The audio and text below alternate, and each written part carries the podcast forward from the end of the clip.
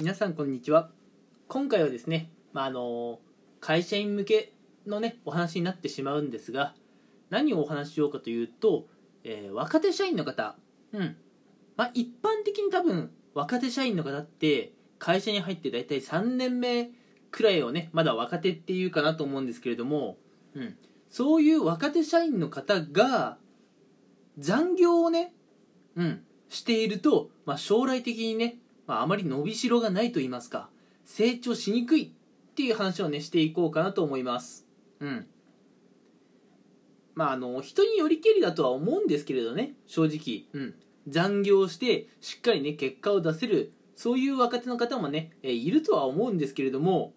正直にね申し上げるとこう若いうちからねこう残業を頑張っていると将来ろくなことにならないとは思ってます。うん。じゃあなんでね若いうちからこう残業とか頑張っていると将来結果を出しにくいのかっていうところをねもっと深い話をしていこうかなと思います。うん。まず一つ目の理由なんですがえー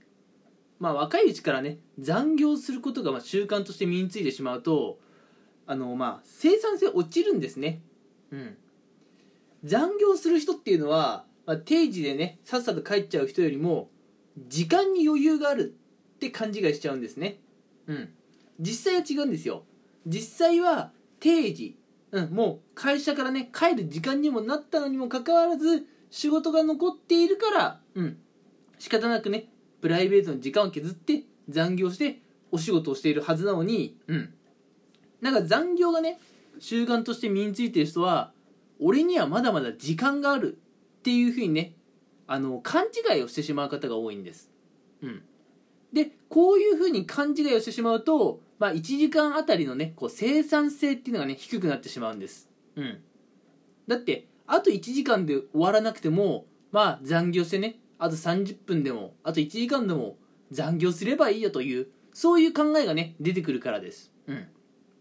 でこういう人は短い時間でねえー仕事とかを終わらせることができないので、えー周りから、まあ、仕事が遅いやつだというふうにね、まあ、見られたりして、まあ、周りからの評価が下がる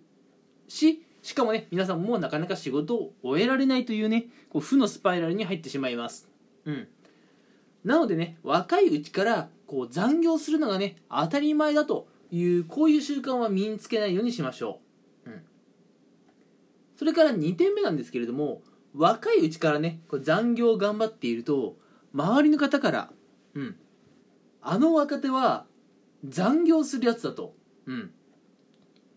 定時後にね、まあ、仕事のお願いとかをしても全然引き受けてくれるようなやつだと、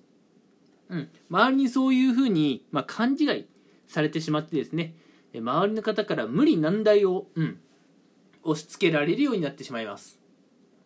で最初のうちはね周りの方からお,、ね、お願いをされるとまあ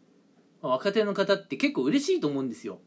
自分頼られてるとかね、うん、仕事を任せてもらえたというふうにね若手の方は結構喜ぶと思うんですけれどね、うん、これもねまああの慣れてくるとですねただただ辛いんですよ、うん、定時になったのに普通に仕事を頼んでくるやつがいる。まだ帰れない。辛い、うん、こういう若手社員がね、えー結構出てくるんですよ。最初の12年目のうちはね楽しいはずです。でも34年目になってくると本当に辛いんですね。帰りたくても帰れない。これまで残業頑張ってたから自分は残業して当たり前の人間だと周りの人に思われてしまっている。だから帰れない。辛い。疲れた。というこういう状況になってしまうんですね。うん。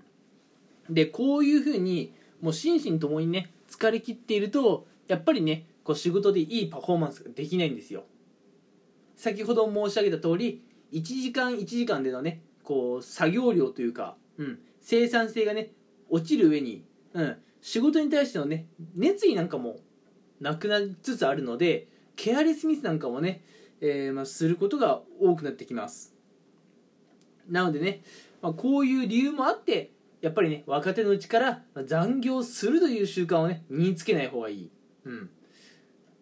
逆に言えばですよ若手のうちからねこう残業を強いられるような環境っていうのは正直成長していく場としてはねちょっと大変かなという気がします。うん。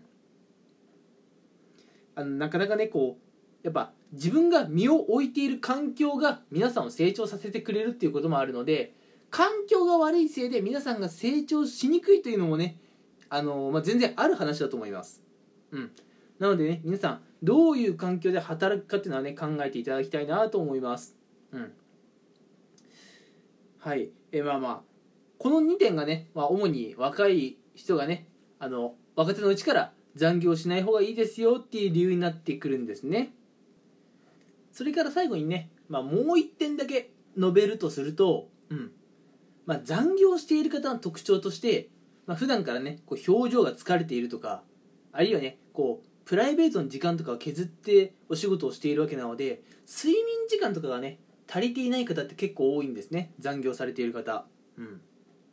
でこういう方ってやっぱりもう表情見た目がこう疲れ切っていてやる気をね感じられないので周りの方がねこう皆さんのことを信用しにくくなったりとか距離をね取ったりするようになるんですね。うん。なので周りの方との人脈形成ってところでこう後々ね悪影響が出てくることがあります。うん。残業してるとねやっぱりみんな疲れちゃうんですよ。疲れた表情の人にこう仲良くしたいっていう人はね残念ながらさほど多くない。うん。なので若手のうちはねこうもうしっかり睡眠時間も確保して元気あふれる感じでねお仕事をしていると、まあ、周りの方とのねいい関係が築けるかなと思います、うん、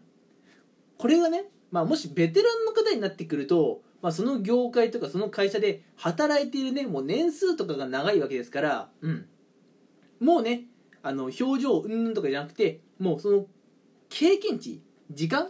その長さから周りの方ともね信頼関係とか構築できているはずなんです。なのでベテラン勢の方は、まあ、残業とかをね日頃していて表情とかが疲れていても周りの方から頼られるし仕事もお願いされるしまあいい信頼関係が築けるんです。ただやっぱ若手の方っていうのはまだ経験値もさほどありませんし、うん、やっぱりねこう元気あふれる方がね好印象を持たれやすいんですね。うん。ってなると残業ばっかりしていて疲れ切っている若手に何かをお願いしようと思う。そういうね、えー、まあ会社員の方といいますか、えー、職場のねメンバーっていうのはあまりいない、うん、なので若手の皆さんはね元気でいることがやっぱり一番大事だと思うんです。そのためにも残業はほどほどにしましょうと、うん、残業する習慣もね、えー、あまり早いうちから身につけないようにしましょうっていうことをね今回はお話ししていきました。うん。まあ何にせよね残業をしすぎていると、まあ、皆さんのねこう将来関わってくる人脈形成だったりとか仕事でま成果を出しにくいとかね、うん。まあ、そういったところで影響が出てくるので、うん、あまりね若いうちから残業は頑張らない方がいい。むしろ残業を頑張れば頑張るほど成果が出にくいと思った方がいいでしょうというのが今回の、えー、ラジオの内容でした、えー、それではね皆さん今回も最後までお付き合いいただきありがとうございました。